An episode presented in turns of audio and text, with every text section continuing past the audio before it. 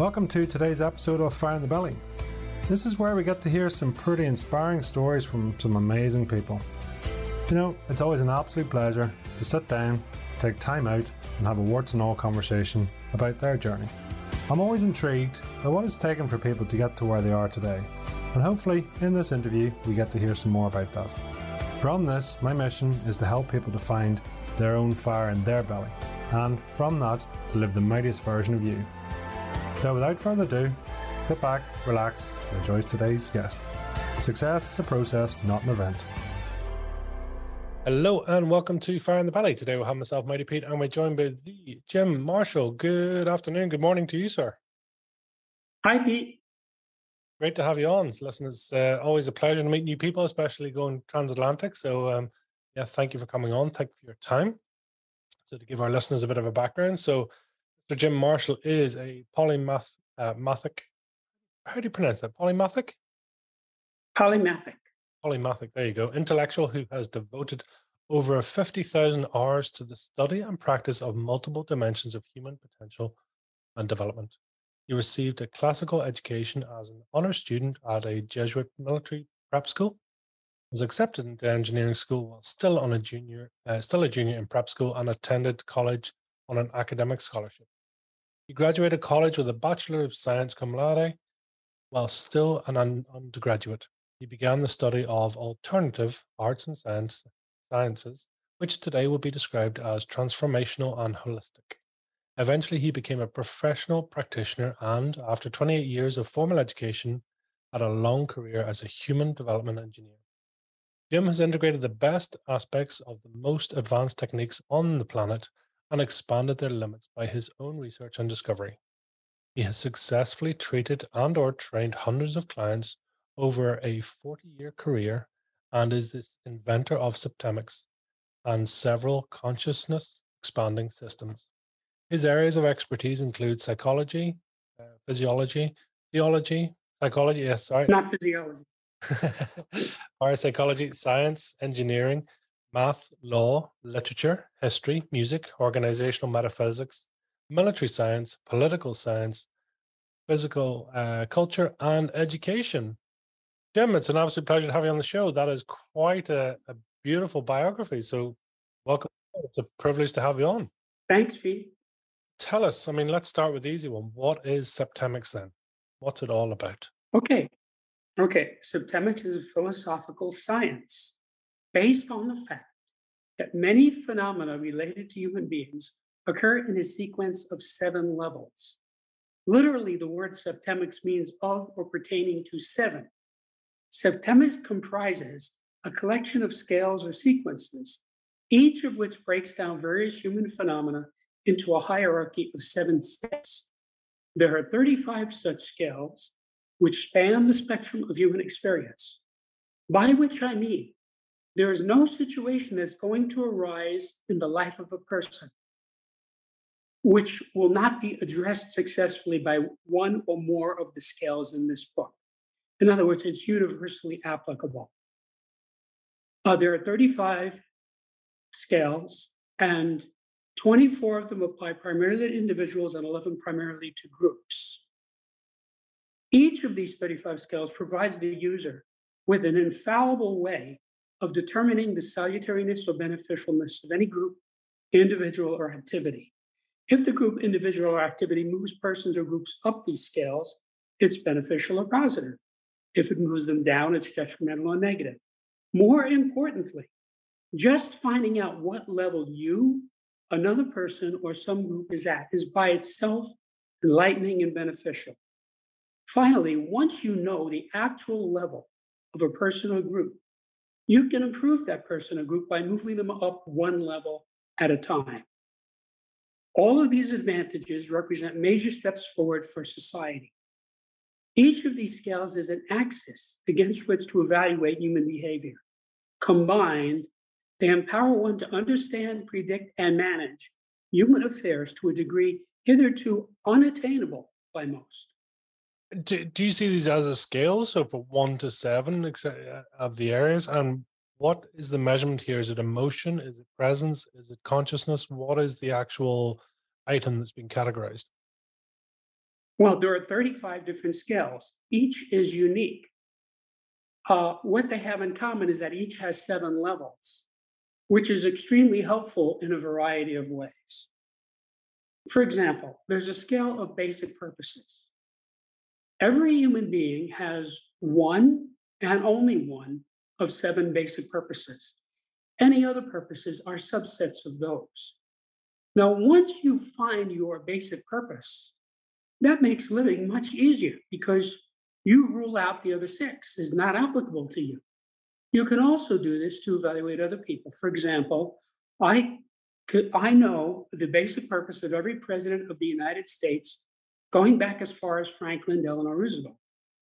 I also know the basic purpose of some presidents earlier than that because I studied them, like Lincoln, Washington, and Jefferson. So when you know somebody's basic purpose, that tells you an enormous amount about the person. You know what the per- person is trying to do. Uh, so that's one of 35 skills.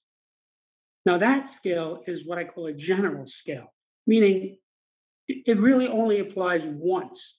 You have one basic purpose, and each other person has one basic purpose. However, every human being has a level on each one of the 35 scales. So if I were to read you the names of the scales, you would see that I've covered human phenomena very well. Would you like me to do that? Yeah, sounds great. It'd be interesting. Thank you. Okay. Okay, so these are the individual scales the scale of basic purposes, the scale of personal influence, the scale of choice, the scale of permeation, the scale of thought, the scale of identity, the scale of evaluation, the scale of motivation, the scale of control, the scale of stopping, the scale of scholarship, the scale of literacy, the scale of human ability, the scale of memory, the scale of spiritual identity, the scale of mental deletion, the scale of aberration, the scale of physical fitness, the scale of justification, the scale of belief, the scale of equanimity, the scale of attack, the scale of conflict, and the scale of reaction.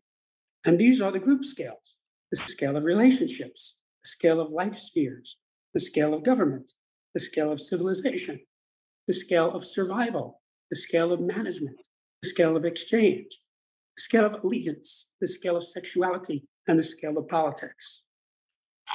Any one of these scales, and applied by the reader, would dramatically change the person's life. For example, take the scale of motivation. You could study that scale and you could find, answer the question what is my motivation toward my spouse? What is my motivation toward my brother? What is my motivation toward my son? What is my motivation toward my mother? You see? And you can analyze all the relationships just with this one scale. But also, you can use it on others. What is my boss's uh, motivation toward me? What is my next door neighbor's motivation toward me? You see? So when you find out somebody's motivation, again, that's extremely powerful information. People spend millions investigating people through uh, detective organizations trying to find out the information that in my book you can get in minutes if you know the scale. Do people do people generally know their own truths, their own beliefs, their own you know their own purposes? Because I mean, or is that not sort of buried under years of emotions, beliefs, consciousness, you know, subconsciousness, etc.? Or does this help to cut through that and ask them a more direct question? Exactly. It helps to cut through it. One of the reasons that each of these scales help to cut, helps to cut through any confusion or ambiguity you have is that you only have seven choices. You see, there are only seven basic motivations. So if you're trying to figure out what is my motivation toward my friend Joe, you don't have a thousand possibilities, you only have seven. And the book is designed to wrap around the reader. In other words, when you look at each one of these skills, the data jumps off the page at you and tells you where you are. In fact, uh, usually a person who is knows the scale well can get a response, get a bracket in a matter of seconds. In other words, well, this guy is either two, three, or four. And then you could spend some time studying and figure out which one it is, two, three, or four. But meanwhile, in seconds, you've eliminated one, five, six, and seven. Follow me? So, in other words, I have no difficulty at all evaluating people against these 35 scales. In fact, it's almost impossible for me to not do it because we're talking about natural law. And if you let me explain how I discovered this, you'll see what I mean by natural law. I was working for many decades with hundreds of clients as a human development engineer. All of my clients improved. And I started observing that they were improving in predictable ways. And as time went on, after a while, I would know what result the client was going to get before he got it. Now, what was happening is I was seeing these people were moving up scales. And I never told this to anyone, but I made notes. So by 1995, I had about 32 scales of varying lengths. One or two of them had seven levels, but the others all had different numbers between three and six. Now, I had one scale in particular that I absolutely knew axiomatically was correct. I had been using it for decades to evaluate people accurately. In 1995, I discovered a seventh level of that scale. And when I inserted that seventh level into the sixth level scale, the scale manifested mathematically. And all of these implications of it jumped out at me. Now, I have an engineering background. I took 26 semesters of math. I think in math. So anything that is naturally occurring has mathematical implications or underpinnings to it. Now, when you read the book, you know, it's not really about mathematics. You don't get that because I, I made it very user friendly. But when I saw that scale had uh, axiomatically true data in it. In other words, it was mathematically correct. Then I realized I had found something big. And then I asked myself, I wonder how many of these other scales that I have are actually seven level scales, but I just didn't develop them all the way because that's not what I was trying to do. So, because I knew what I was looking for, it was not hard for me to find the remaining levels on the other scales. And in a matter of months, I had about 32 seven level scales. Now, in each case, when I found a seven level scale, it manifested mathematically, which told me that I was looking at natural law. So I realized A, this was big, B, that this would be helpful to people, and C, that this was a new subject. This is not a subset of some other pre existing subject. In fact, that is one of the reasons that I have trouble getting this book read. Now, let me explain it this way most people don't read books.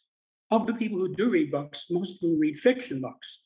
Of the people who read nonfiction books, something like 90% of them are in a slot, meaning psychologists read psychology books, mathematicians read mathematics books, Historians read history books and so on. This book does not fit into any of those slots. All of those slots fit into this book. So this is a all-encompassing analysis of human phenomena. And because every scale is unique, the implications are massive. And I also have to tell you that people have say, well, what is this like? Well, the book is not like anything that has ever been written before that I know of. But I can tell you that each of the scales is presented in what you might call a table or a spreadsheet or uh, a matrix. And in that regard, it's similar to the periodic table of elements. Now, before Mendeleev invented the periodic table, there was chemistry, but he revolutionized it by taking all the known elements, putting them on one page in correct relationship to one another. And that dramatically improved the ability to teach chemistry, the ability to learn chemistry, uh, the ability to understand the physical world. So every chemistry book and every chemistry classroom on earth has the periodic table in whatever language the people there speak. Uh, it is undeniably true. Nobody in, in physical science questions it. That is how these scales are. They are inarguably correct. And the mathematics is what shows that. So when you look at any one of these 35 scales, it's like looking at the periodic table of elements. Now, I was a scientifically and mathematically inclined student, but the first time I saw the periodic table, it, it, it was uh, an epiphany. In other words, it changed the whole way that I saw the elements, the way I saw physical science, just that one thing. Each of these 35 skills is like that. So when the person looks at the table, which expresses the scale, the data jumps into his mind. In other words, it's expressed in a way which is very clearly laid out. And if you understand the words being used, you will understand it. Now, there is a glossary for every chapter in the book. In fact, there's even a glossary for the introduction, which is the longest section of the book. So I am making it easy for people to understand this. For example, as I said a few minutes ago, there's a scale of communication, extremely powerful. That one scale alone will completely change your life because it will make you a master of communication. However, somebody could say, well, if you look up the word communication, it has about 35 definitions. Which definition is he using? So I give the specific definition, one line definition. So there is no ambiguity in this book. The scales are laid out, and each word in every scale is defined. So it it makes it very easy. The book is explicit in telling you how to study it, how to approach it, how to use it on yourself, how to use it on others, and so forth. Because I spent 25 years writing this book. Now realize that the, the phenomena expressed in this book I had been discovering earlier in the process I told you, where I was working with clients and these data would just appear in front of me. So after I realized this was a subject, uh, I spent 25 years. Now, the phenomena, most of the phenomena had been discovered by then. I did find a few more scales. Then I had to engineer it into a practical system that would work for people. And that took some time. But the really the hard part was expressing it in a way that would connect with the reader. So this is an 87,000 word book. I literally went through not only multiple rewrites, but word by word, line by line, how is the reader going to interpret this? You see, this was a great challenge because to make a comparison, Sir Isaac Newton came up with the three laws of motion. Now, they're extremely accessible because of the way he articulated them. Uh, but he had to invent calculus in order to really have this be usable.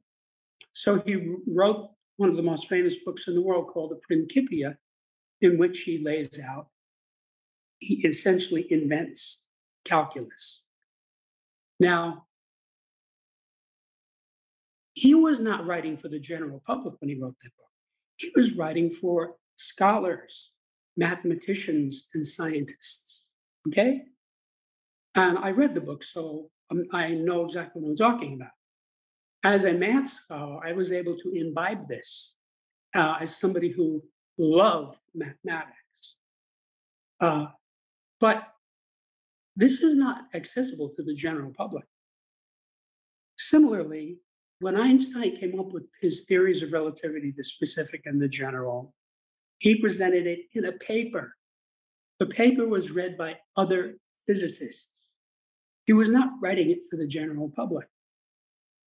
So taking this work, which is essentially an explication of scientific, scientifically discovered phenomena, which are expressed in an engineering system that helps people, and then writing it in a way that almost anybody can understand. That was the, the hardest part about this. And I know that I succeeded because I've been seeing the results of this for 26 and a half years. When I wrote the first draft of this in 1995, and I sent it out to colleagues of mine, all of whom had advanced graduate degrees, many from elite universities. Uh, they were blown away by it. Nobody has ever read this book and said, ah, doesn't make sense to me. I don't get it, or anything like that. Everybody who's ever read this book has said to me something like, This blew me away. Now, when I say that blew me away, those are not my words. I don't speak that way. But that is what people tell me who read the book. So I started after I got that kind of feedback from these uh, elite intellectuals. I then started working on the book and giving copies to my clients, to associates of mine, other colleagues, and the results were uniformly positive. If you go to my website, septemics.com, you can see what people, what readers have said about the book. And you can see what writers have written about the book, and you can see reviews of the book. And you can see it's extremely positive response. So basically, I went from helping hundreds as human development development engineer to helping millions by creating Septemics and publishing this book. Wow. I mean, it's, a, it's an amazing journey, right, of that discovery. And is, is it complete in your head? Is, is it complete, the works that you are, and it's, it's, it's all the sort of parts of the wheel, if you like, are, are in place? Yes and no. Uh, let me say, have you ever written a book? I have. Okay. So then you probably know that a book is never really complete in the mind of the author, yeah. right? I mean, you can take the greatest writers in the world, like Henry Kissinger. What has he written? 30 books? You know, the man's a genius. Okay. I guarantee you, if you spoke to him, he would say, Well, you know, later I thought about this and I should have included that, and or I should have said this a different because that's the nature of the beast. So, really, for creative people, this is not only for books. I mean, I've been a musician too. I record something, I would always find other things. You know, I mean, one of the things about being a creative person, you have to know when to say, okay, that's it. So when I got overwhelmingly positive response for all kinds of people, not I'm not talking about only people with college degrees, just general people, okay? People who can read English and seeing how it changed their lives. After 25 years, I said, okay, I've got 35 skills. I know they're correct. I'm going to publish it now. I mean, I'm not going to live forever. So there came a point where I said, okay, I better do this while I still can, you know, because any any author is always going to have new ideas and new developments, new ways of saying things. And every time I talk to somebody like you, you ask me questions and I have to rethink it and I get a more sophisticated understanding of it, which is one of the advantages of being a teacher. I've been involved in education from the age of three continuously on one side or the other. And so I know as a teacher, uh, students challenge you and it forces you to understand it better and express it better and understand it more deeply as you work as a teacher because you have to try to explain something. So that's what I mean by that was the hard part of this is expressing in a way. Like I've spoken to you now for what, 15 minutes. I absolutely guarantee this book, you would connect with this book because I can see the type of person you are. As I said, I don't have any trouble analyzing people on these scales. I do not say what my findings are because that would be unethical. I want each person to find his own level. So, what I tell all my readers is This is a textbook on a new subject, okay? And it, septemics is like botany or astronomy. It's a descriptive science. There's no theory of septemics. All of this was presented to me empirically. It just fell out in front of me. It's like I was walking down the street and I found a hundred dollar bill and I picked it up and put it in my pocket. So the, the thing is, if it were a billion dollar bill, then I would want to share it with other people. And that's what this Septemics is like. It's it's an earth shaking thing that I already know helps people uh, because uh, it's been helping people for 26 years. So, uh, as far as I'm concerned, at this point, it's a completed subject. Now, it's possible there may be other scales. In fact, I think it's probable that there are other scales that are not included in the book. But how much research do I have to do? Because I already know the overlap of these various scales spans the spectrum of human experience. I already know from working with it for 26 years, there's no situation a guy's going to come up with that it, it is not going to be assisted by knowing this book. So it's it's the original definitive text on the subject.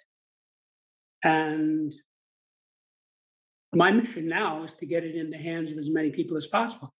I wrote this book to help people. I didn't need to convince anybody of anything. I know this material. I use this material my whole life. You know, there were many times in my life when I would do things. I'm not talking about bad things or illegal things. Just do things. And, and people would say, How'd you do that? How'd you get away with that? And it's because I had this understanding of people. Like, for example, the scale of communication breaks down the seven necessary elements of communication in the right sequence. And I also give drills how you can develop your skills. So I had these communication skills.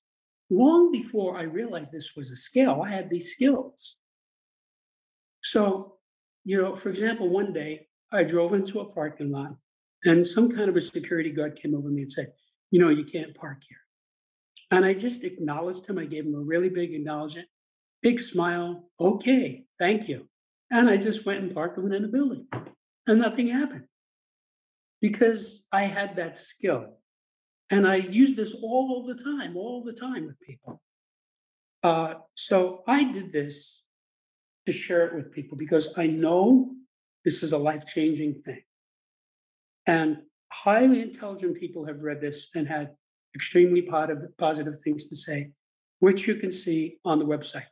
So I invite your readers, go to my website, see what readers have said, see what people have written about it, see the reviews, and even portions of the book are on the website. So you can get a little taste of uh, what is going, what this is about. And then if you want to, you can invest in a book. Now, I have to tell you, it's it's hardbound, softbound, and ebook. The ebook is very inexpensive. You know that. Ebooks are not expensive. So for 10 bucks, you can change your whole life just by getting this book. And I was very, very careful in the 25 years I spent writing in it to make sure that you do not need anything outside this book. The book stands on its own. In other words, you don't need to join a group. You don't need to pay anybody anything. You don't need to hire anybody. You don't need to go to a facilitator or a counselor or a coach or a therapist. The book by itself, if you read it and study it and follow the instructions, that's all you need. The only caveat I would say is you should have a dictionary handy, but I would say that about any book as an, a, a very experienced scholar and tutor, I would never tutor anybody or study anything without having a dictionary handy. Because if you don't understand the words, you're not going to get it. So when I say you should have a dictionary handy, I would say that about any book. You know, I carried a unabridged dictionary around with me for about 14 years in my youth. I started when I was in college, carrying a dictionary. And this went for many years into my studies until I finished my formal education, which was about 14 years later.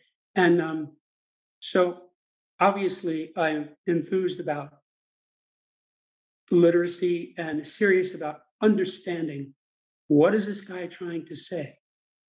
And English has over 300,000 words, and nobody knows them all. The biggest problem with literacy is not words that you don't know at all. You know, like if I come up with some word like antediluvian, you might say, I don't know anything, but I don't know this word antediluvian. You know, and so you're likely to look it up. That's not the problem. And believe me, I was a successful tutor. The problem is people who think they know what the word means and have a misconception. Or there may be other definitions of the word that the person does not know. So the relevant definition, because most words have multiple definitions. So you have to know the right definition in the usage you're reading in order for the sentence to make sense to you. So that's why I put glossaries in the book. That's why I tell everybody read it with a dictionary handy, because it is a textbook. And if you study it like a textbook, you'll get it. You know, you start on page one and you go through ploddingly until you get to the end, the way you would study a chemistry book or a physics book. You don't jump around when you study a serious subject. Now, then what I recommend is go back to the beginning, read it again. And when you get to each scale, find your level on every scale, all 35 scales. And when you do that, you will dramatically improve your life. Your whole mindset will change. Your understanding of yourself will clarify. Each one of these scales is like a lens that I hold up to the relevant area. For example, there's a scale of thought. There are seven levels of thought. So when you study the scale, you come to understand thought in a much clearer way. Now, of course, thought is integral to any type of human phenomena. So that one scale alone will clarify an awful lot about who you are, how you think, how other people think. And again, the the fact that there's only seven levels, I didn't realize this when I was writing the book. The fact that there are seven levels solves a gigantic problem, which is the gradient problem. Most people have, are smart enough to see, okay, there's a situation. Not getting along with my wife, not getting along with my boss, or whatever. And the problem is they don't know what to do about it. Now, this, the, each of these scales tells you with precision what to do about it, because one of the axioms of this subject is that you can never skip a level. So, if you find yourself at level five, you are destined for level four if you improve. If you fail, you'll go down to level six. So, because of this, it solves the gradient problem. And let me tell you what I mean by the gradient problem. Nobody can lose 100 pounds. You can lose one pound 100 times. That's why crash diets and crash exercise programs don't work. I've worked professionally as a trainer. You can't just give a guy 100 pounds and say, work out with this. That's not what a good trainer does. A good trainer says, okay, let's try this out. Let's try, let me see you curl this 20 pound weight on one arm and you see how he does, how hard it is, how he's, he says, oh, this is too easy for me. Great, let's try 25. Okay. And then he'll say, okay, now, now I'm feeling it. Then you have to know how many he can do. Okay. Well, he may not be able to do 12. He may only be able to do eight. So that's how you work out a training program. Now, every good teacher, facilitator, coach, therapist in the world understands gradients. Uh, you have to have the right gradient. Because, for example, to continue my example of as a trainer, you want to get the guy working out in a way where he doesn't get hurt, He doesn't get discouraged. He doesn't get too too sore, but he's also feeling that he's making progress. So there's a there's a narrow band right in the middle that's the right gradient. And that's how all good teachers work. So the gradients are intrinsic to these scales. Each of these levels is a gradient. So you find out where you are, and then you work towards the next level up, which is very specific. It's the same problem I articulated before. Let's say you want to know somebody's motivation. Without this book, there are thousands of motivations, but there are only seven basic motivations.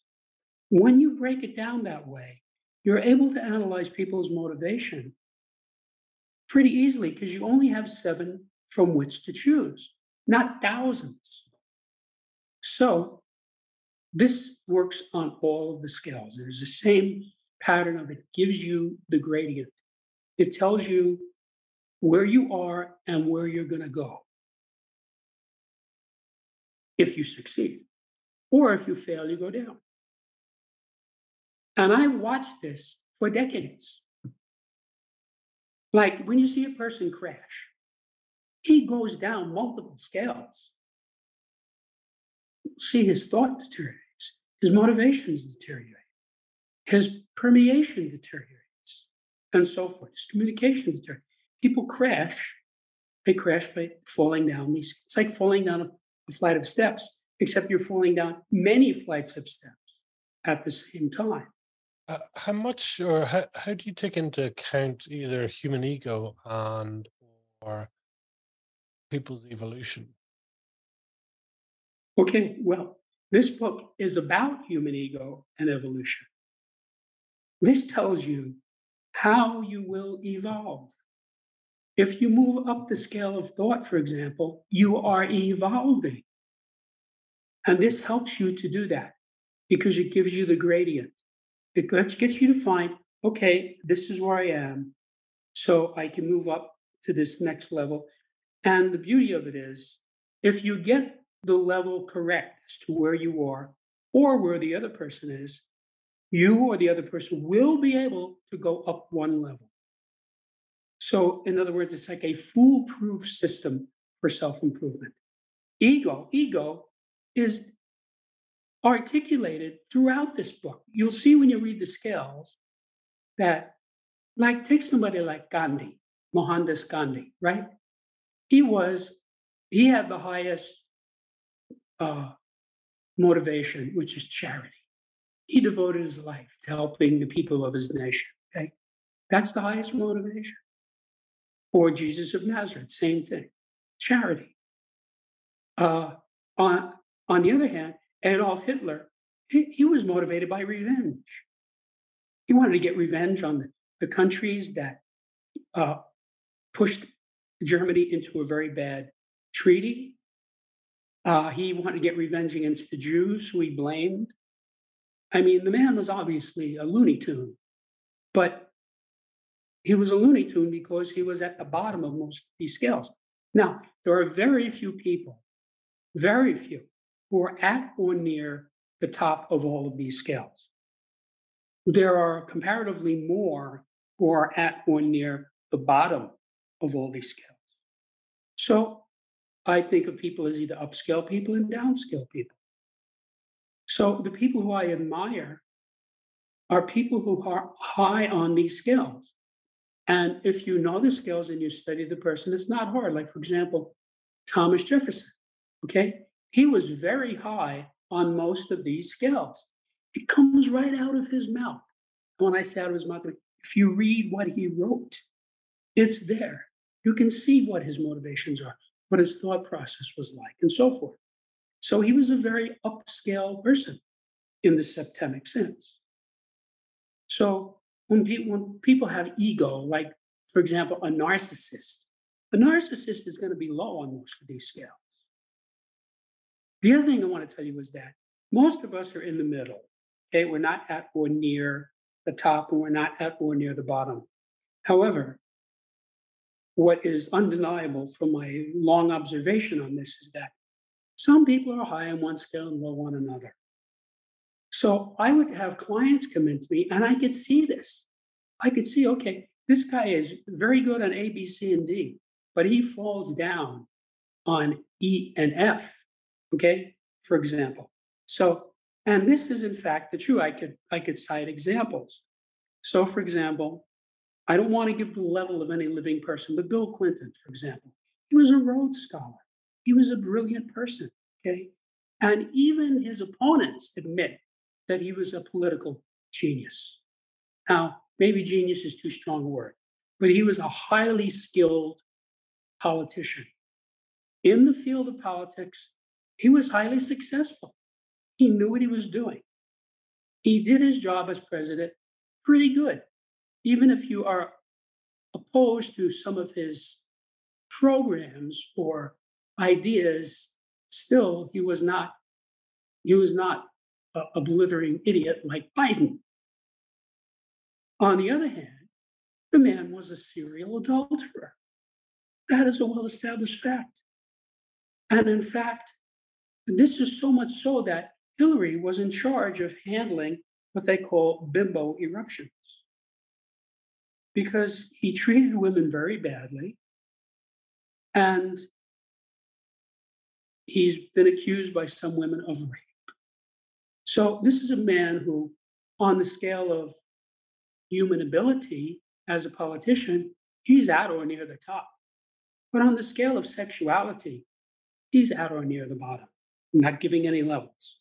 I'm just saying he's an example of a famous person who clearly was very good in some ways and not so good in other ways, as opposed to Hitler.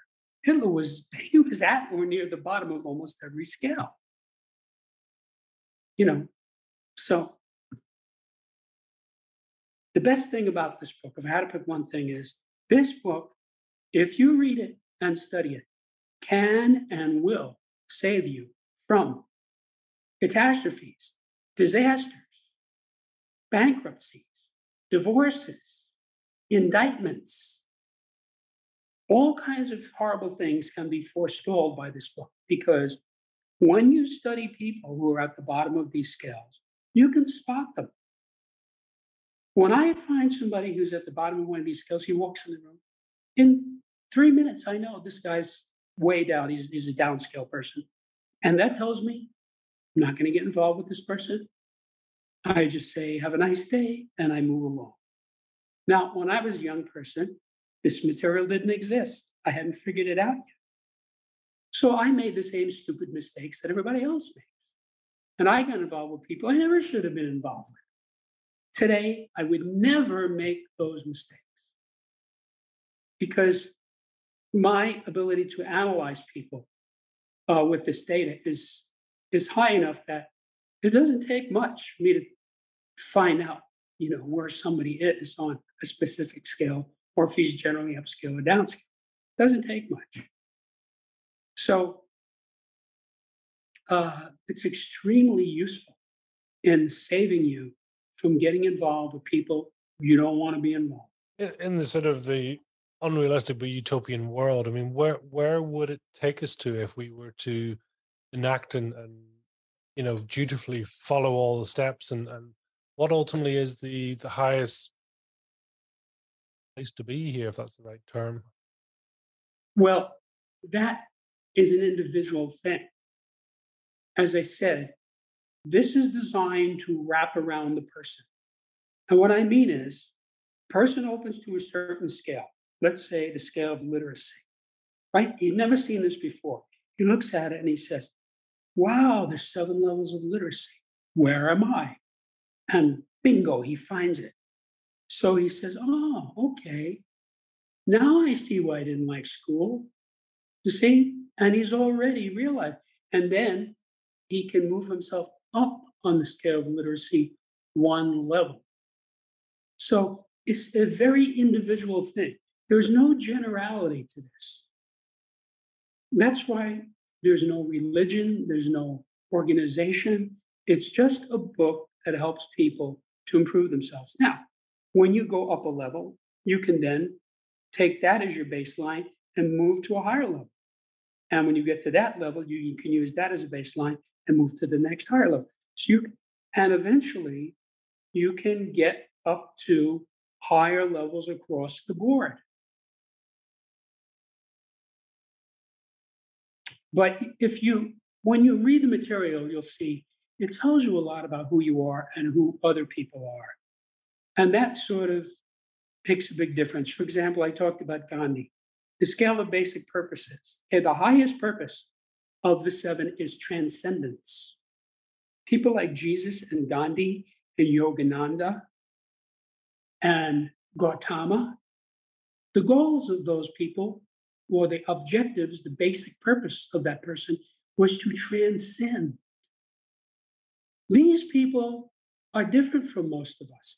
They're not interested in wealth, they're not interested in pleasure, they're not interested in fame, they're interested in transcendence.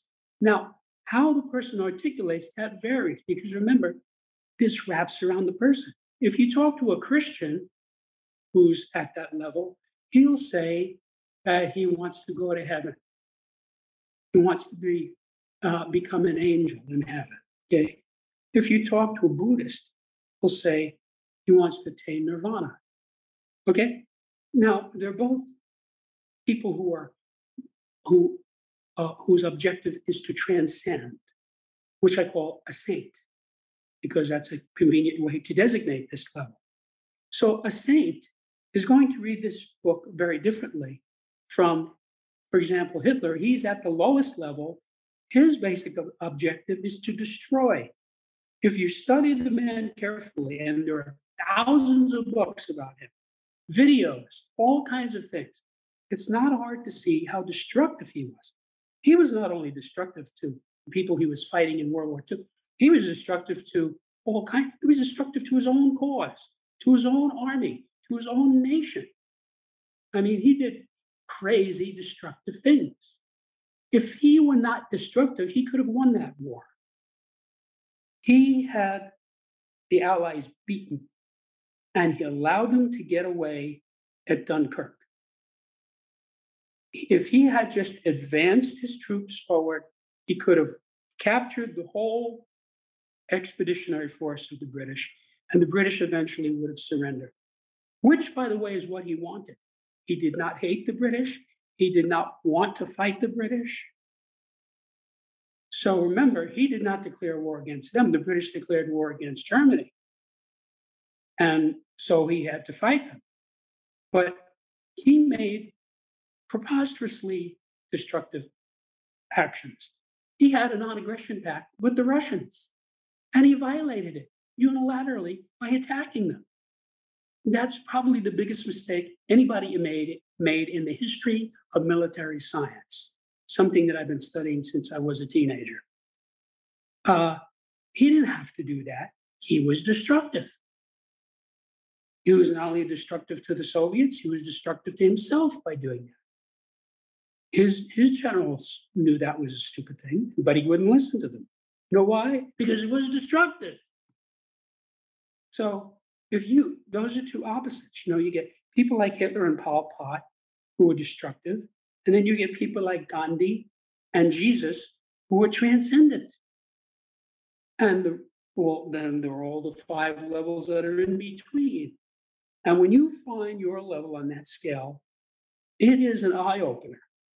I guarantee, because you say, oh, okay, now I understand. So when I observe people I'm very, very rarely surprised by anything that anyone does.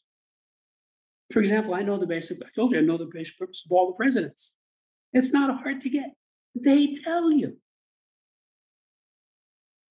So once you understand basic purpose, like Donald Trump, you know, I'm not going to give an opinion. I'm just going to say, I understand him very well. Nothing that he does surprises me.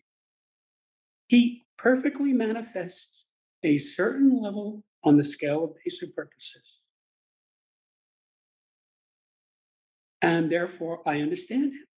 So the result of this is I rarely get upset. Because you get upset when something happens that you didn't anticipate. You know, like, yeah, you marry a girl, she says, love, honor, and obey, so that do us part. and then she runs around with some other guy. Well, at some point, that's a shock, right? You didn't, you didn't expect that. At least the first time, you didn't expect it. So it's upsetting to you. I could look at people on the scale of sexuality and see where they are. So when they behave like that, I'm not surprised. So I don't get upset. So somebody like Vito Genovese, who's head of one of the five mafia crime families of New York, he was a psychopathic murderer. So he's easy for me to understand. There's, you know, there's no incomprehension. Now, many people have difficulty accepting some of this data because it exceeds their reality. For example, I told you about the seventh level that I discovered in 1995 of a six level scale. The reason it took so long to discover that is it makes no sense at all. The fifth level on the scale of basic purposes is the purpose to suffer. There are people whose objective is to suffer. They make themselves suffer. We would describe these people as self destructive. They sabotage themselves. Once you know this about a person, you'll see them sabotaging themselves, there's nothing you can do. And as I point out in the book, if you give the person $50, uh, $50,000, they'll blow it in Vegas. You give them a house, they'll burn it down. If you give him a car, he'll crash it. You know, this is one way or another, this person is going to destroy himself with drugs, with alcohol, by eating himself to death, by being around terrible relationships. You know, that, that these people wind up in jail or in an insane asylum or homeless on the street or something like that because that person's objective is to suffer. Now, to the rest of us, that makes no sense at all. So it's hard for rational people to understand that there are a lot of people who intend to suffer. Once you understand that, it's very easy to observe these people and you're not, dis- you're not surprised. You know, you look at the person, you see a guy, you know, uh, his parents put him through college, and then he winds up becoming a drug addict because his purpose is to suffer. So it's it's not hard to locate people on these scales, and it's not hard to understand the scale. I made it accessible to the average person. Now, let me explain why this is significant. The data in this book are vital for every human being because it can help you to achieve your goals faster and easier by explaining what might otherwise seem to be inexplicable or random. If someone were to invite you to a rendezvous, you would certainly expect them to tell you the exact location and perhaps how to get there. Needless to say, it's difficult to get somewhere if you don't know where you are, don't know where you're going, and don't know how do you get how to get to your destination. Now, this sounds idiotic, but most people do this all the time. So much so that it's considered normal. For example, as a young man, when I started driving, before GPS units were in common usage, I would call up people and, you know, and say, how do I get there? How do I get to your location? To your and I was surprised to find that a lot of people did not know geographically precisely where they were. And so the what they would give me would usually do more harm than good because they didn't know what they were talking about. And now I learned to ask just for an address, which many people couldn't give. Okay, what is the address were? I don't know. So if this is true with physical locations, it's even more so with conceptual locations because they're abstract. So, this is a great facilitator of self knowledge, which leads to success. And that's why I spent 25 years writing this to get it into the hands of people who want to get better, who want to improve their lives. Now, you might say, well, everybody wants that. No, that's not true. People who are at levels five, six, and seven on the scale of basic purposes absolutely are not interested in self improvement. That's not what they're about. Uh, First of all, they wouldn't read this book. If they did read the book, they wouldn't understand it. And if they understood it, they wouldn't use it. So they're not about self improvement. My calculations are that about 57% of the human race wants to improve oneself or one's life. Uh, now, there are one and a half billion people who speak English. Probably something like a billion people are capable of reading this book. And 57% of those people will get benefit from it. So we're talking about a lot of people. We're talking about 570 million people who would benefit from this book. Now, I already know from 26 years of observation that anyone who masters this book will have an impact on society because necessarily going to keep it to himself, he's going to use it. So, for example, let's say some guy reads the book, right? He has a son. The son's having trouble in school. There is a scale of scholarship. He can help his son by locating him on the, the scale of scholarship and then getting him to move up one level at a time. So he's going to use it. Take romance. Who does not have relationship problems? I don't know anybody. There are at least four scales in this book that directly impact relationships. There's a scale of relationships, there's a scale of sexuality, there's a scale of allegiance, there's a scale of permeation. Permeation is the basic action of a spiritual being, it is the thing that causes love. When two people love one another, they're permeating one another very much. When two people hate one another, they're not permeating one another at all. If you hate somebody, you don't want him around. You don't want to permeate him. You want him as far away as possible. But when you love somebody, like if a guy loves his wife, he wants her around. He wants to take her on vacation with him. He doesn't want to get away from her. He's permeating her. Okay. So any one of these four scales could be a starting point for someone to sort out their relationship difficulties. And I'm just picking this off the top of my head. Okay, so they're, they're like, for example, anytime a relationship deteriorates, it's because one or more of the persons has gone down the scale of allegiance. This is powerful stuff. You can spot somebody on the scale of allegiance and you can say, ah, okay, is this person worth saving? This person who's at level six on the scale of allegiance? Or should I just cut my losses and move on? Because, you know, very often people get into bad relationships. They find out the person is not the person they thought, or the person changes, or the person turns out to be a drunk or something. And you can analyze it with these scales, and it will tell you with clarity okay, this is not a person I should be around. So it's easy for the person to move on. How many people get into bad relationships and stay in them? It's a common problem. I've had clients who did that. So, just that one area alone, those four skills, you could start at any one of those four and find out where you are, find out where your spouse is, or your mate, or your girlfriend, or whatever. And you can work from there. And this will start to unravel very quickly. Now, it may unravel in the direction of the two of you falling in love and getting married, or it might unravel in the direction of saying, This person is not for me. I don't want to know this person.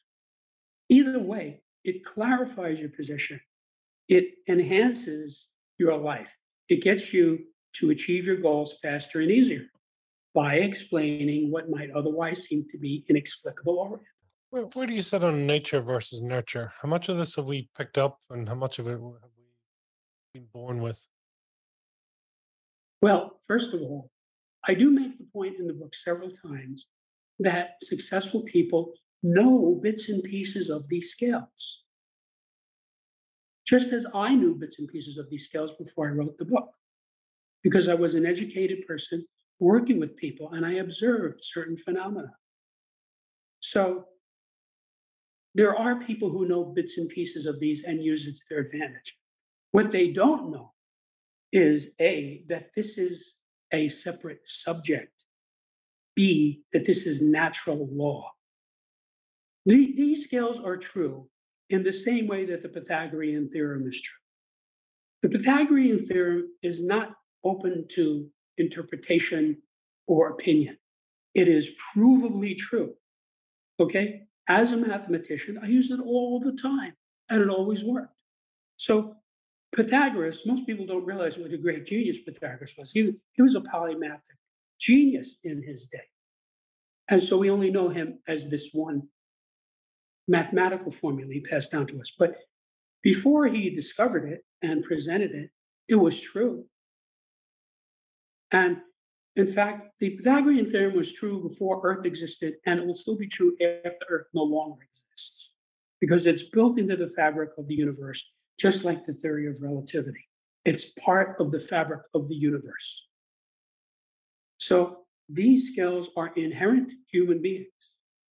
That is why I realized it was a subject. And that's why I spent 25 years writing the book. Because when you are dealing with something that is inarguable, you can rely on it. You have to realize that I am an engineer. Okay, when they gave me tests as a young person as to what field I should be in, it came out a list of engineering, types of engineering mechanical engineering, electrical engineering, chemical engineering, civil. That's what came in. But which was funny because I was already accepted at the age of 16 into an engineering school. So I guess I knew about myself a little bit. So what I'm telling you is, I went to an engineering school. We had our own building. There were 2,000 students there. Uh, we were all very much the same.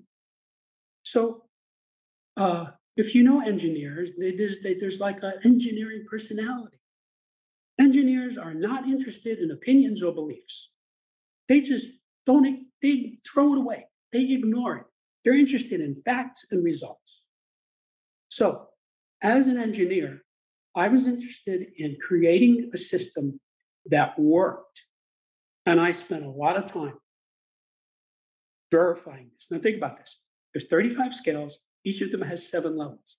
That's 245 different levels, each of which had to be verified and cross referenced and researched. That's a lot of work. And knowing what the levels were is different from expressing them in a way that makes sense to people. For example, on the scale of sexuality, level two is called take it or leave it. And the reason I call it take it or leave it is it describes it perfectly. There are people, very upscale people, who have a take it or leave it attitude towards sex. They can take it or they can leave it. I mean, it's not important to them to have it, and it's not important to them to not have it. Okay? That's their level. Take it or leave it. So that's why I called it take it or leave it. It tells you exactly what it means. Now, I could have called it something more abstruse or more elegant or more literary or something, but that's not my purpose. My purpose is to create a system that would communicate to people. So it's not hard to understand these scales if you know the meanings of the words, and I give you the glossary to tell you the meanings of the words. So I, it's a it's a workable system. So the results are going to be different on everybody because everybody is unique. That's something that is axiomatically true. Uh, I know from working with hundreds of clients for many decades, every person is unique. Uh, and so everybody will approach this slightly differently. But as I said, the scale wraps around the person. And the more you understand the subject, the more the scales will wrap around you. In other words, you might, there might be a scale like the scale of permeation. Permeation is kind of something that a lot of people don't understand. What is permeation? Well, I define it. But most people don't know that the basic action of a spiritual being is permeation. So this that scale might not work for them right away. But they might turn the page and they get to, oh, the scale of personal influence. Okay, I understand personal influence, you see, and that scale will wrap around the person. So then when he sees how that scale works for him, he can then go back to the scale of permeation and say, okay, now I see what he's talking about here. So one of the axioms of this subject is that being high on any, being at, at or near the top of any scale is both a cause and an effect of being at or near the top of any other scale. And being at or near the bottom of any scale is both a cause and an effect of being at or near the bottom of any other scale, which is why you have generally upscale people and generally downscale people. How then, curious in terms of likes of say mental health, where does that Mhm. come from? Because Okay, that's a self distortion, if that's if I've understood that correctly. I'm, yes. I'm just curious how, how to apply that. Okay, so there's a couple of answers to that. First of all, I want to say this book is not a substitute for a psychotherapist or a facilitator or a counselor. There are people, I used to be one of those people, I'm retired from that now, but who have a high ability to help people. They have some kind of technology, some kind of system, some erudition by which they can help people who come to them who genuinely want help. Okay. This is not a substitute for that. I also want to say if a person is diagnosably mentally ill, he's going to have trouble using this book, but he's going to have trouble using every other system too. See, if a guy is clinically depressed, he needs to do something about that. He needs to go to a psychologist or a psychiatrist or something to address that, or maybe get on some kind of medication temporarily. Okay? So he's not going to be able to use this book. It's just like I could make the best baseball glove in the world. But if I give it to a guy who has two broken hands, it doesn't do any, any good. He can't use it. So, uh, people who are in that kind of a state, they are at or near the bottom of many of these scales.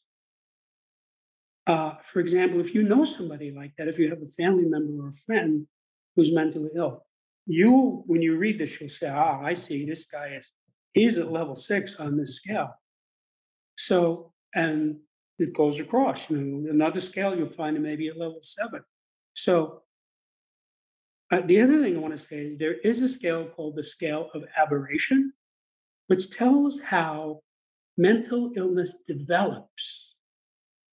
So it goes from the highest level is one, and then it goes down to two, and it goes all the way down to seven. And when you get to seven, ding dong, here comes the wagon with the men with the white coats. So there's another one uh, like that. This is another scale that is helpful in that same sense. So, yes, this is helpful, but it's not going to be, it's not a substitute for some kind of treatment for somebody who has who's crazy. Now, uh, you may have heard it is a well-known fact in the mental health community that sociopaths and psychopaths do not improve in psychotherapy. That is because they are at the bottom of these scales. They're too far down to get help, no matter how good the therapist is. Now, most uh, smart psychotherapists know this and know better than to take on somebody like that because he's not going to be helped. The other thing is, people like that are not usually reaching for help anyway. You know, there was a famous movie uh, about that. Uh, De Niro played a mafioso who went to a psychiatrist played by Billy Crystal. Uh, well, it's preposterous. Okay, that, that's that's not going to happen. Uh, or The Sopranos. The whole premise of The Sopranos was that this professional criminal goes to a therapist. Now, I know for a fact because there are former mafia people who have stated this unequivocally on video. If anybody were to do that, he would turn up dead in somebody's trunk next week. So it's preposterous. Now, there are some people in organizations like that who are not psychopaths or sociopaths. Uh, they got in for odd reasons because their father was in it or something like that. Uh, and a lot, a lot of those people get out of it. So they realize at some point, I shouldn't be doing this. And they get out of it. There are some famous people who you can find online like that. Uh, so notice I don't call this hierarchies of human behavior. I call it hierarchies of human phenomena. Psychology is defined as the study of behavior. This subject is much bigger than the study of human behavior. For example, there's a scale of civilization, which tells you how civilizations develop. And also tells you what kind of a person you're dealing with, because a person will manifest one or another of those levels. Downscale people will be at the bottom of that scale, and upscale people will be at the top of that scale. You know, uh, Plato wrote a book called Plato's Republic, his most famous work. Still read by thousands of people. Uh, his theory was that society should be ruled by philosophers. Now, the word philosopher in his day had a different meaning from the, the meaning it has today.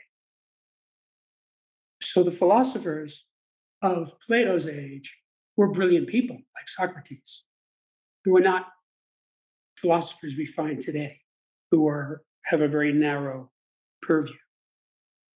But the scale of civilization, the highest level of it is philosophy. And as I explain in that chapter, you can tell how high or low a civilization is by how it manifests. Civilizations where there's a lot of activity at level one philosophy, two religion, three law. Those are high levels of those are high civilizations. The lowest level on the scale of civilization is business. You have money motivated people. All they care about is business. Well, a society that is money, money motivated is a very low level society. So it can help you to spot a person, it can help you to spot a civilization. And that's well beyond the study of human behavior. It's, it's much bigger. Or the scale of permeation. We're talking about something that a spiritual being does. Now, there are people who say there is no such thing as a spiritual being. And as I point out in that chapter, they're not going to understand that chapter. I'm talking about something, the existence of which they deny. There's a scale of spiritual identity. Same thing. Very low tone people who deny the existence of spiritual phenomena. They're not going to get that scale. It's not going to make any sense to them. So I feel sorry for those people. But the scales are what they are. I know these scales are correct. Now, you may want to quibble with me about how I articulated them or how I described them. You might say, well, you should have called this, level, this level this thing instead of that thing. That's a good point. For example, the objective of the leader, which is the second highest basic purpose, is conquest. Well, a lot of people have a negative view of conquest. So I have to explain it's a question of whose ox is being gored. When the Allies defeated the Axis powers in World War II, that was a good conquest. Even for the people in Japan and Italy and Germany, it was a good conquest. Look at how Germany and Italy blossomed after World War II and became thriving, successful, progressive nations. So maybe that's not the best word. Maybe there's another word, but it doesn't change the phenomenon that somebody who is at level two is a leader, like Abe Lincoln and Winston Churchill. They were at level two. Churchill was devoted to conquering the Nazis. He did not want to make peace with them. He wanted to defeat them. He saw that they were evil and they had to be defeated. And he succeeded. Similarly, Lincoln wanted to conquer the Confederacy. He had very little support. His generals wouldn't fight until he found an obscure general named Grant. His cabinet wasn't behind him. Uh, he had a very tough time. He had to do that almost by himself until he found a few people who would fight. Well, he achieved what at the time was by most people considered impossible, meaning he preserved the Union and he ended slavery. Now, a lot of people thought, well, you can do one, but you can't, you could not both, one or the other. So most people thought, well, if we're going to preserve the Union, we have to, we're going to have to live with slavery. Uh, well, he proved them all wrong. Because not only did he defeat them, he pushed through the 13th Amendment. It was Lincoln behind the members of Congress pushing through the 13th Amendment to amend the American Constitution to make to prohibit slavery. So not only did he end it, he made it so that it could never exist again in America. So this is what you get from a leader. Most leaders have terrible lives. Lincoln is a perfect example. He had a terrible life, but he was an extraordinary person who achieved great things because he was a leader. So if he read this book, he's going to read it very differently from the way some other guy is going to read it because it's about you. In this book, you're studying yourself. And since you are unique, the way you imbibe this is going to be personal to you. One in particular, I know obviously you've mentioned a couple of characters there, but is, uh, is there some people in particular you've always just found fascinating or that they, they, they really sort of look at the extremes or they, they, they envelop this and demonstrate this in the best way? Well, of course, you, as a, a serious scholar, I've studied a lot and I found a lot of fascinating people. I mean, I sometimes will find somebody who I who I agree with, but I can't stand. And then there are other people who I disagree with completely, but I like them. So, you know, there are people, scholars who I'll listen to, who I completely disagree with, but still they're intelligent people. So people are complex. And that's why there has to be 35 scales to define them. Now, are there any more scales? Probably. I don't know. Uh, as I said, I worked on this for 25 years. There were some scales I found late in the game. Uh, there probably are some other scales that aren't in the book. Maybe somebody someday will discover those. But I don't know that that's necessary because the overlap of these 35 skills is so deep that you have a vast wealth of information here that you can use to analyze your way out of anything. So you use it to analyze human phenomena so that then you can predict what's going to happen. And as a result of that, you can manage it very well. So uh, I've often said if the people of Germany had this book in 1933, the Nazis never would have come to power because they would have seen Hitler for what he was. And so, would he have gotten some votes? Of course. You know who would have voted for him? Psychopaths, sociopaths, uh, criminals, corrupt people, crazy people, demented people. They would have voted for him. But that's not enough to get 37% of the electorate, which is what the Nazis got in 1933, which brought them to power because it was a plurality. So this book could have saved the world from terrible horrors. And it's not only about Hitler, it's a lot of other people too. I mean, if the Romans had this book, they never would have allowed Nero to come to power. They never would have allowed Commodus to come to power. They, you know, these people were Looney Tunes. Caligula, they never would have allowed it.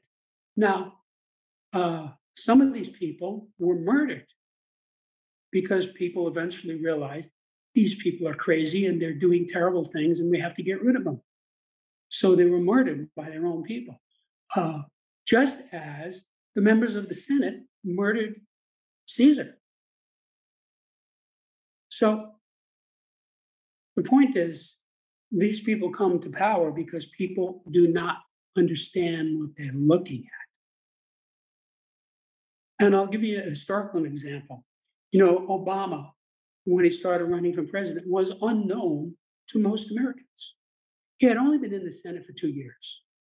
Now, the people in his state who elected him senator, they knew who he was.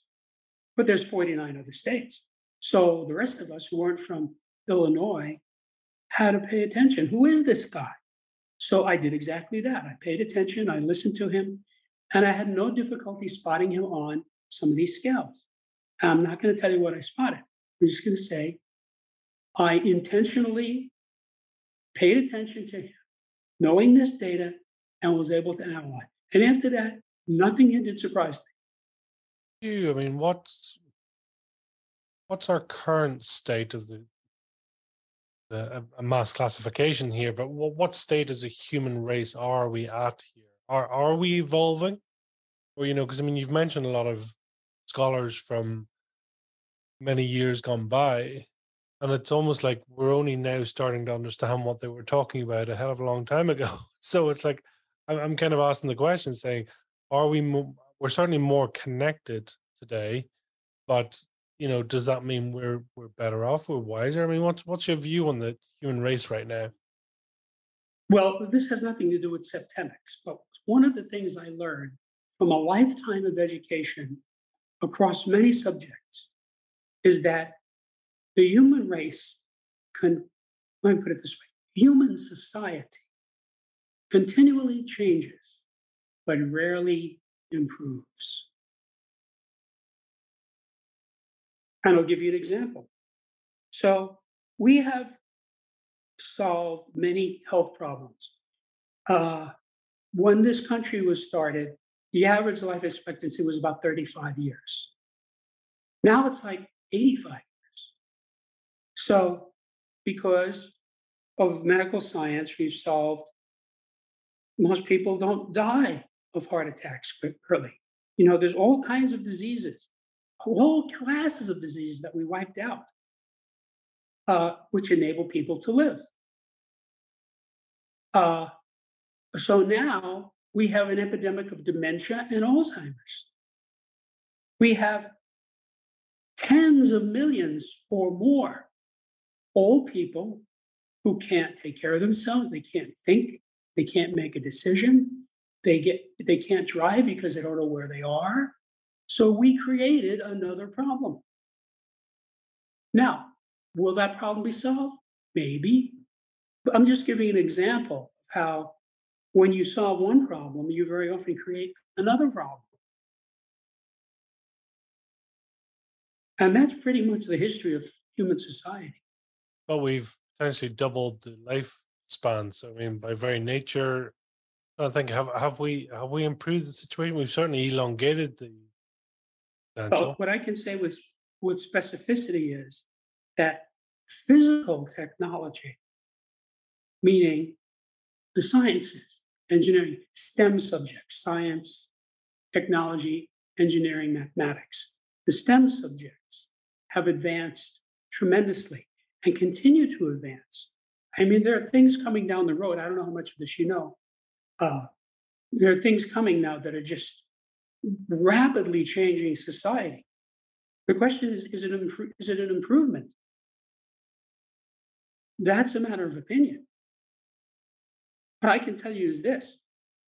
Uh, the, in the United States, for example, where I lived most of my life, uh, two generations ago, people were much more polite, much better dressed, uh, much more uh, morally sensitive, uh, much better spoken. I mean, there's all kinds of cultural things in the United States that have uh, cycled down. For example, one of the one of the points I make in the book is two generations ago, professional speakers, and I named them like I don't know if you've heard of these people. These are prominent people: John John Charles Daly, uh, John Cameron Swayze, Steve Allen, Harry Von Zell, professional speakers. They all spoke perfect English. You can't even find people like that now. You can go on the media from show to show to show. There's nobody out there who speaks perfect English. You, take the, the most famous, the most popular, the most successful people in media. None of them speak perfect English. Now, two generations ago in America, that was expected if you're going to take a job. Uh, so, if you were an announcer, like for example, Ed McMahon was on The Tonight Show for 30 years. He spoke, he studied speech in college. Okay. He spoke perfect English. There was never any incorrect grammar. He never mispronounced anything. That's obsolete now. There's almost nobody like that. So you want to say we advanced? Well, in some ways we advanced, in some ways we didn't advance. It's a very individual thing. So my object with this book is to get this in the hands of people want to improve themselves in their lives. And as they do, they will have an impact because anybody who knows this book can help 10, 20, 30, 40, 50 people easily just by knowing this book and applying it. You know, like if a guy's secretary comes in crying in tears one day and he says, What's wrong? She tells him, He'll say, You know, I understand what's going on. Sit down. And he opens up the book and he says, Where are you on the scale? She says, Oh, I'm here on number four. Then she stops crying. And he says, Okay, let's move you up to number three. So this is a very user friendly system. What have you learned about yourself? Well, I mean, there are, you know, there's not enough time for me to tell what I learned about myself, but I should tell you that I've been meditating my entire adult life. And I meditate every day for about an hour. Now, there were t- many, many, many times when I would meditate for a lot more than an hour when I had the opportunity, when I had the time. Uh, so obviously, I've learned a lot about myself. And I was pushing myself these skills before I knew about Septemics. Now, in retrospect, I can see, oh, I see, I pushed myself from this level up to this level. Or times when things went badly, I could see that I fell down these levels. And of course, some of it I understood, depending on what time of my life you're talking about. Well, I've learned an awful lot, but I do not give the level of any living person. I don't think it's ethical. It doesn't help people. You want the person to figure it out himself. I have seen this. My whole career as human development engineer was using Socratic dialogue. If you read the dialogues of Socrates, which were written by Plato, by the way, uh, Socrates would have a dialogue. Sometimes there's more than one person involved. Uh, but he would bring this person to a higher level of understanding. In some cases, that higher level of understanding was coming to realize that things that the guy took for granted were not correct. So that was sort of what I did, except I used biofeedback, which was, was very helpful. It, it made things faster and easier. And in working with people, I, I, I learned a lot about people, including about people in general. And that's how I discovered this material. It just presented itself. So then, as an engineer, I thought, well, I have a duty to make something workable out of this. And so I spent 25 years making it. idiot proof or foolproof. Uh, now, of course, a true idiot is not going to be able to read, but there are plenty of people who can read that act like idiots. So it's for the 57% of us who want to improve ourselves who can read English. When you mention, you know, about suppose it's meditating, because I mean, it almost sounds like I don't know. There's two there's two lines of thought there. So there's the meditation side, there's the let's call them soft science side, you know, the psychology side of it. And then you get the mathematics, the hard, the numbers, etc. And That's right. it, it's it sounds very complementary when you talk about it, but actually, you know, in some ways you're saying, are they not they opposing, but they're they're different, completely different skill sets. Yet you've bridged the two, and in fact, you've seen commonality between the two. Have, have I picked that up correctly? That's right. I was always like that. Uh, when I was, by the time I was like 13, 14, 15, I had separate sets of friends. I had one set of friends that with whom I would attend science and math lectures. I had another set of friends with whom I played football and baseball. I had another set of friends with whom I would go to poetry readings and plays. And my whole life was like that. I had another set of people who were into music. So none of these people liked one another and they did not interact with one another and they did not get along. But I got along with all of them. Uh, so what I realized very late in life, in retrospect, is that I was a born polymath. I have no memory of a time when I was not intensely interested in learning everything that's taught in every university. Now, of course, that's impossible because nobody lives that long. Uh, if I live uh, to be 100, I still will not put a dent in it. There's just too much to learn. I mean, I kind of know four languages reasonably well. How many languages are there? A couple of hundred? So, do, you know, do I have five years to take out to master German? German is not an easy language to learn. The grammar is very difficult. So, but that's that's who I was. I was shocked at the age of 10 to find out that some kids didn't like school. That was news to me. And when I found that out, I thought that kind of explained some things to me. You know, before that, I just looked at some kids and shook my head. But then I realized they don't like school. I mean, I I I loved school. I didn't love all my teachers because no matter what you do, you're always going to get a few clunkers in any field. Is you know, so there are some teachers I didn't get along with. Obviously, that was not wonderful. But I still loved learning and I still loved school generally. And I had the good fortune of going to very good schools where the generally the teachers were good. Uh, in particular, I studied with the Society of Jesus for four years. And they are world famous for their results in education.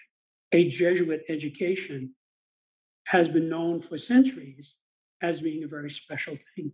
And I had one.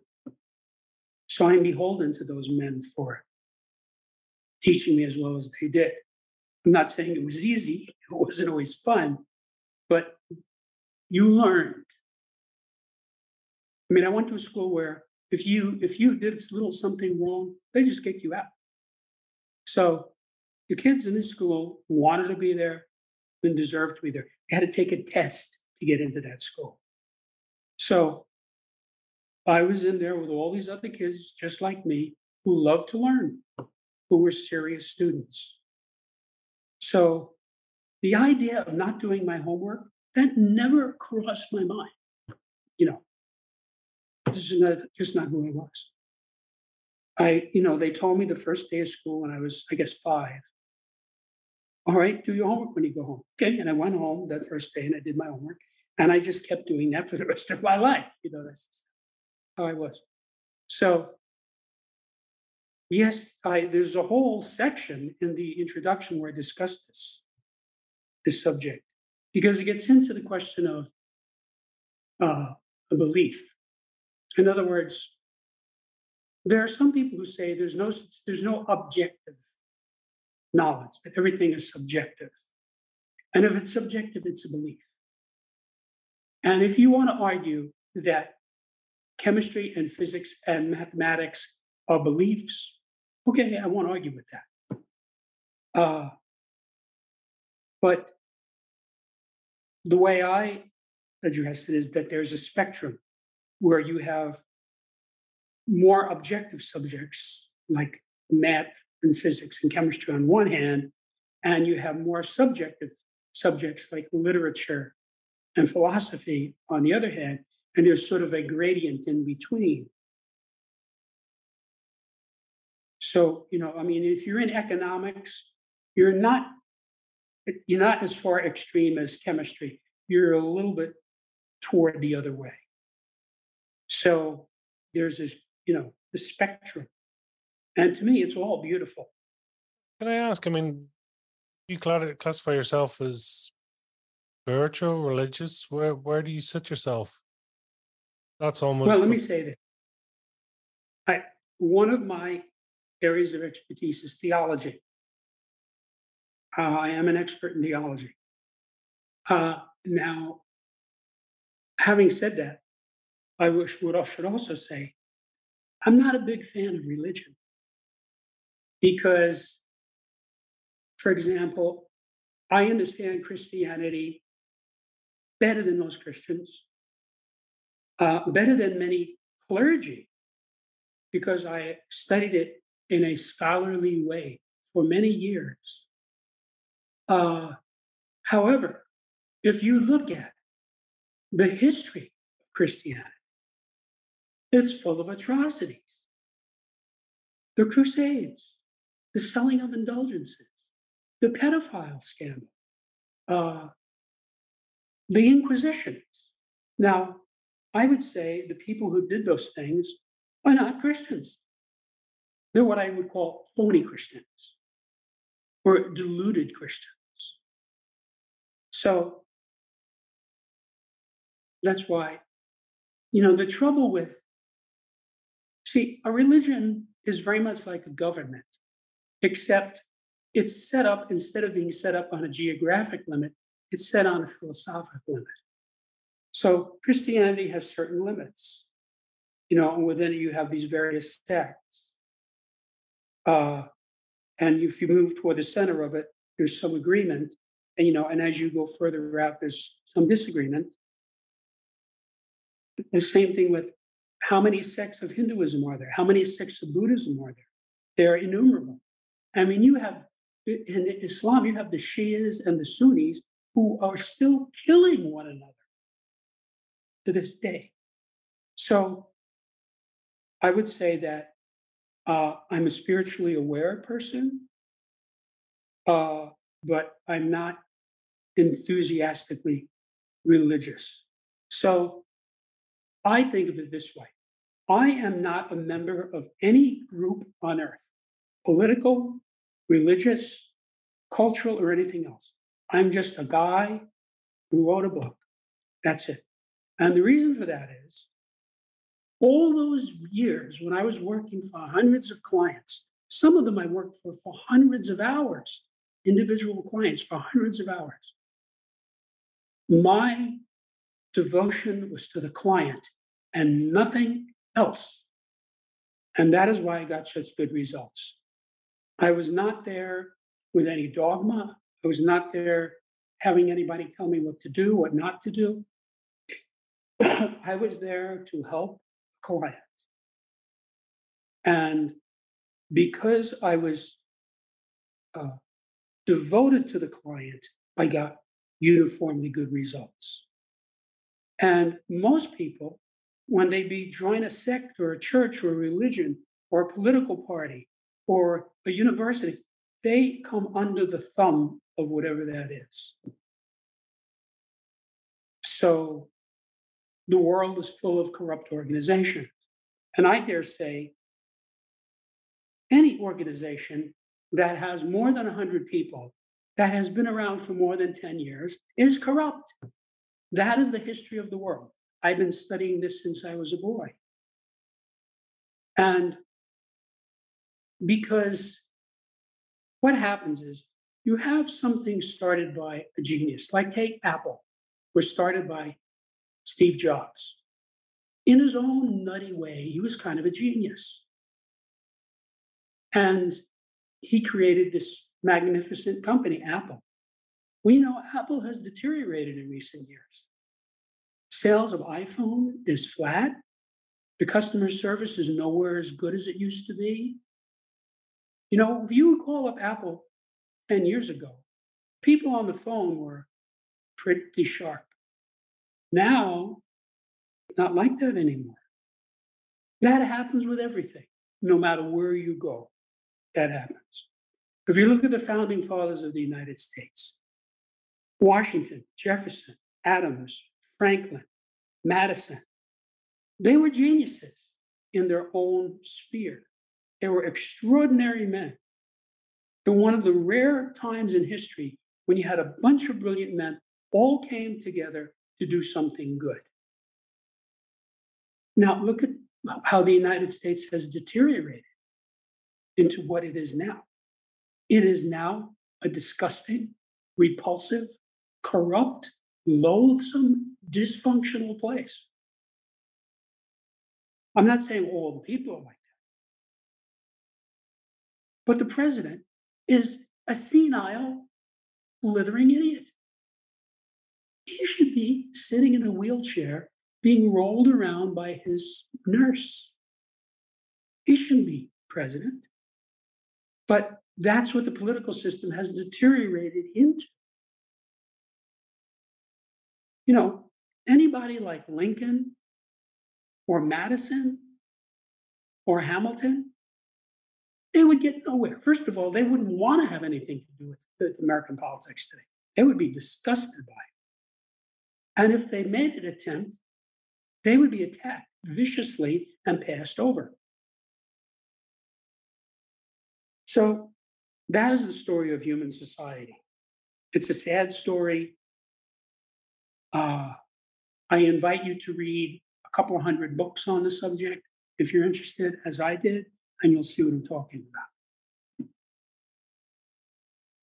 And this book was created to undercut that. You see, the general public, the government's not going to help them, the churches are not going to help them, the universities are not going to help them, the NGOs are not going to help them, the corporations are not going to help them. They're all corrupt. Although there are good people in all these places. But this book, you don't need them. All you need is this book and maybe a dictionary. That's why I spent 25 years creating this to undercut all of that. Because I guarantee you, no matter what you're interested in career, politics, romance, finances, health, or anything else this book addresses it. Not directly, but indirectly, because when you see the scales, you'll see they are they're like the Pythagorean theorem. Once you get it, you see it works. It's a a part of natural law. And because of that, it's useful. And that's what I'm about. Are you clear on your purpose? Pardon me? Are you clear on your purpose? Yeah, my purpose is to get this book is to get this book in the hands of as many people as possible. Simple as that. And I'll tell you, if I make a million dollars from this book, if I make $10 million from this book, it still won't work out to minimum wage.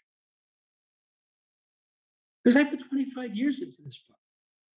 And you have to realize before I started writing it, I was doing research and I was finding these phenomena, which eventually collected made me realize there's a subject here. But even if you just look at the 25 years that I spent, plus all the time that I'm spending now. I mean, I've done over 60 interviews and I'm on my way to doing hundreds.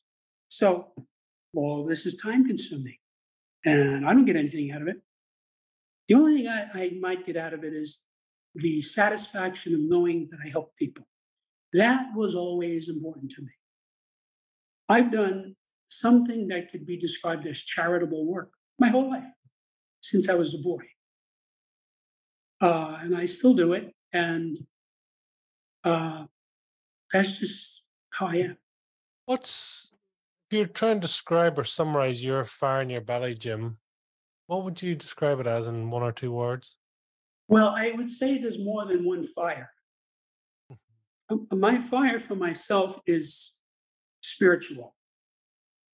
Uh, and I could articulate it in Buddhist terms, in Hindu terms, in Jain, Jainist terms, in Christian terms. It all amounts to the same thing to me. So that's what's important to me. I guess you could say, uh, you know, in common parlance, that when I die, I will rest in peace. Very often I do things because, and people really don't understand this. I do things because I don't want to miss an opportunity to help somebody. I don't want, I don't want to get to heaven and have St. Peter say to me, why didn't you tell him?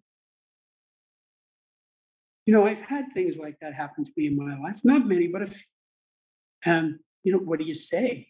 You know, so very often I've had a variety of people who I offered help to them and they didn't take it.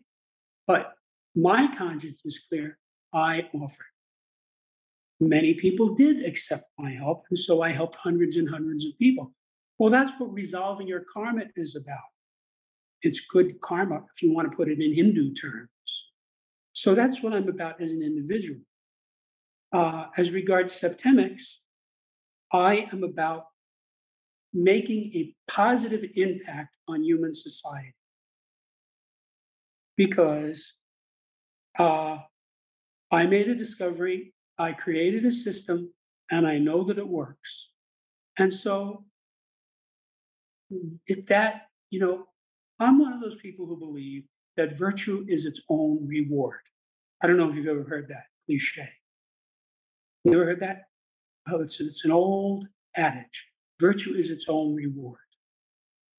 And very often people don't understand why I do things. Um, you know, for example, I don't use drugs, alcohol, tobacco, caffeine, sugar, junk food, nothing like that at all. And there are people who do those things and they don't understand. Well, to me, virtue is its own reward. It's just like, you know, I've had times when I got mad at somebody and wanted to punch him in the nose, but I didn't do it because virtue is its own reward. So,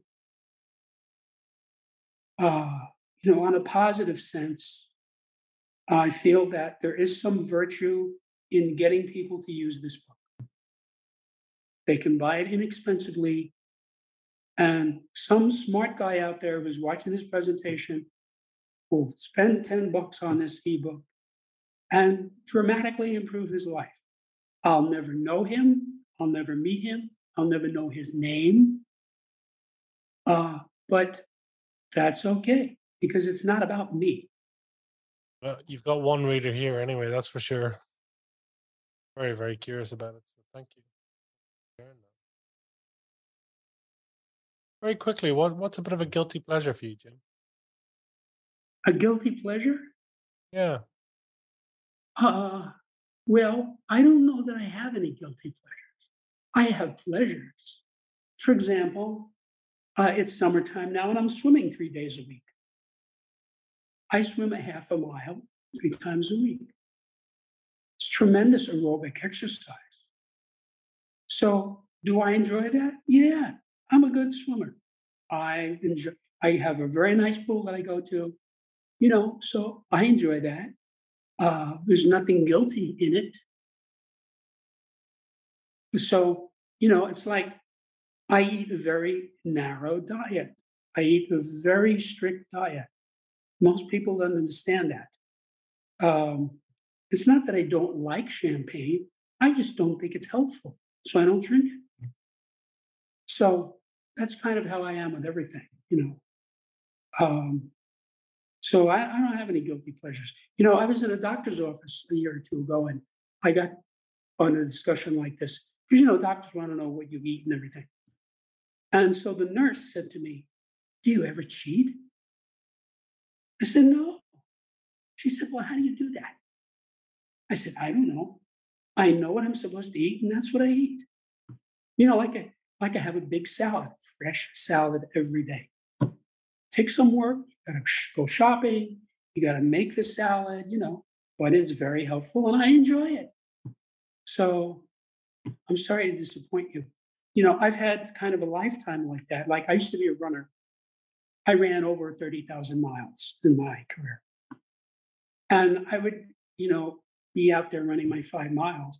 And there would actually be hecklers. Hecklers. You know, like guys sitting there drinking beer, heckling. And I was literally running circles around them. So, you know, did I enjoy running? Yes, I enjoyed it. You know, they talk about the runner's high. Uh, I liked what it did for my health, which was positive. I liked how I felt after I did it, and I liked it when I was doing it. So there was no downside to it other than it did put some strain on my joints, which is why I no longer run now, I swim. Uh, so, you know, the body doesn't last forever, it wears out no matter what you do. But I had the very good uh, benefit of uh, having some very good teachers who, more than teaching me specific things, taught me sort of how to look at life and how to approach things and how to be a person who will uh, who has a clear conscience. So that's very important to me. See like if somebody it's not it's not like i don't like chocolate. But i wouldn't eat it because if i ate it i would feel guilty because it's not good for you. So i really wouldn't enjoy it anyway you know the the moral component of it is too powerful in me to allow me to eat it which i guess is a good thing i mean it works for me so I don't tell other people what to do. But I am the only person I know who has no vices. I don't know, you know, what that amounts to, or who that's important, or that means anything, but it is a fact. Uh, it is somewhat of a problem because people who drink want you to drink. People who use drugs want you to use drugs. People who smoke want you to smoke. People who eat red meat want you to eat red meat, et cetera, et cetera, et cetera. But I don't do any of those things. So I guess, you know, I don't get invited to parties, which is okay. Yeah. Yeah, I mean that's it. But you're doing you, and that's the main thing.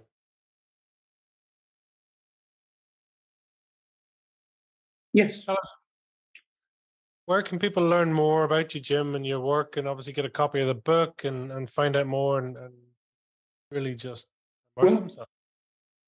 I invite everybody to my website, septemics.com, S E P T E M I C S.com, where you can see what readers have said about it, what people have written about it, the reviews, sections of the book. You could even contact me through the website. So go to the website, and most people will find it interesting. Um, and generally speaking, almost anybody who I talk to about this winds up getting the book and reading it because they find out that there's something there that they didn't know anything about that has power. There is power in this book. Uh, the evil people who run the world, uh, the globalist fascists who do horrible things like cause gas shortages, cause inflation to go up, uh, cause unemployment. None of this is accidental. It's all done by people. And if you study history, like for example, the Rothschilds, the Rothschilds armed both sides of every European war. They wanted there to be war. The more war there was, the more money they made. They would loan money to the Germans so they could fight the French, and they loan money to the French so they could fight the Germans. That's what they've been doing for hundreds of years. That's exactly what happened in Vietnam. You know who won in Vietnam? The Vietnamese didn't win, the Americans didn't win. The aerospace companies won because they all got billion dollar contracts to make bombs and planes and napalm. That whole thing was corrupt. I know because I have connections in the military. I have friends who were killed over there. Every single person I know who was over there said it was a fiasco. That's not how the United States military runs. I know the United States military. They run things like a clock. This whole thing was corrupt. It's one of the worst crimes ever committed. 57, over 57,000 young American men lost their lives for no reason. Now, if the military wanted to win that war, they could have gone in there and won that war in a year, tops. But the military had their hands tied because the people in the government wanted to corruptly give billion dollar contracts to all the aerospace companies Lockheed, Boeing, Grumman, they all made out from this. So, this book is a thorn in the side of those people because anybody can get it if he can read English, he can straighten out his life. And whatever's going on with you, it doesn't matter what problem you have, this book will help you with it. Now, obviously, we're not talking about physiological things. Uh, but even there, because there's so much technology now, this book would help you to find the technology to fix it. For example, I've had over 1,100 acupuncture treatments. It works. It works on pretty much everything. But it's been kept down, it's been kept secret from people. So a lot of people don't know anything about it, you know, and they go to medical doctors who feed them poisons and cut them up with knives, which holistic healthcare practitioners don't do anything like that. There's no risk. You know, doctors pay like a million dollars a year in malpractice insurance. You know who pays for that insurance? You do.